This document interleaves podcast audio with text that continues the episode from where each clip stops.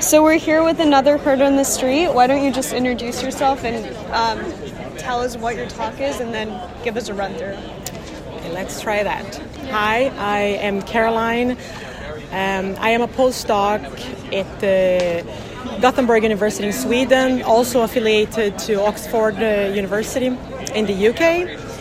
And uh, we work mainly trying to probe the, the crosstalk between beta cells and non beta cells of the islets of Langerhans um, to try and understand why glucagon secretion um, becomes aberrantly regulated during type 1 but even type 2 diabetes.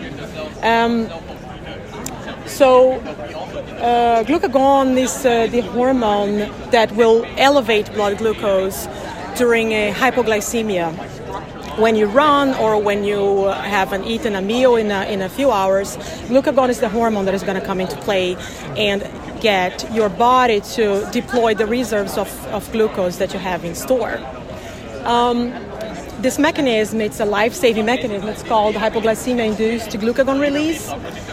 And during type 1 diabetes, for example, this mechanism becomes severely um, uh, defective.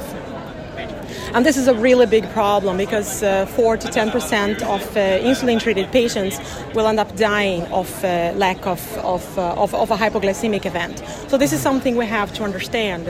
Um, what happens during, during uh, metabolic syndrome and finally diabetes.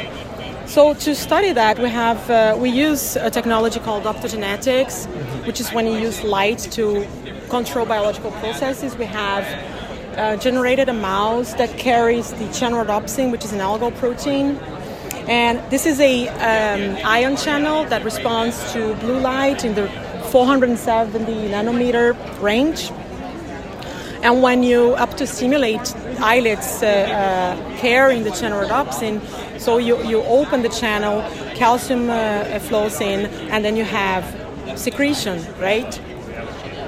So in this in this uh, particular study here, what we did was we had the channelrhodopsin in alpha cells under the, the glucagon promoter. Um, when we started looking at these cells, and they also coupled with uh, with uh, YFP, so you can pinpoint the cells under the microscope. But when we started looking at these islets, when under under the, the patch clamp uh, technique, for example, we observed that around 35% of these cells uh, of the of the alpha cells were inactive and this is at low glucose when you want glucagon secretion to be to be released, right? So um, we didn't we don't understand we still don't understand why that is. We don't know.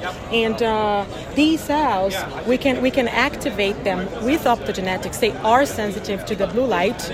And we can also activate them with the KATP inhibitor tolbutamide and uh, when we when we look at glucagon secretion in the optostimulated cells, islets, sorry, uh, we see an increase of about 200% of glucagon at low glucose.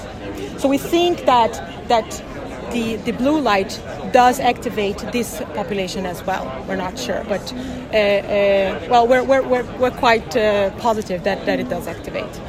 So we started uh, uh, probing these, these two different, uh, functionally different populations that we observed.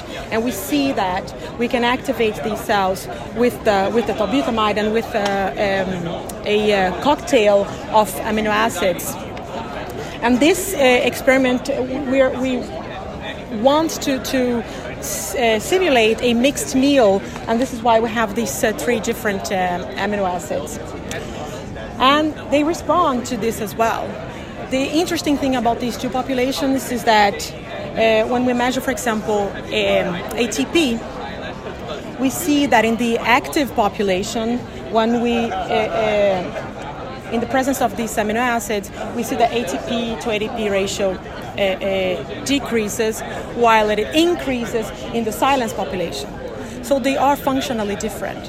Um, it could be due to metabolic differences we don't know that. It's something we're probing at this uh, this uh, very moment. We're trying to, to study that, uh, but we don't know. But we do know that they are heterogeneous. They have uh, um, functional differences. Um, I've watched a talk yesterday that shows that they are genetically different.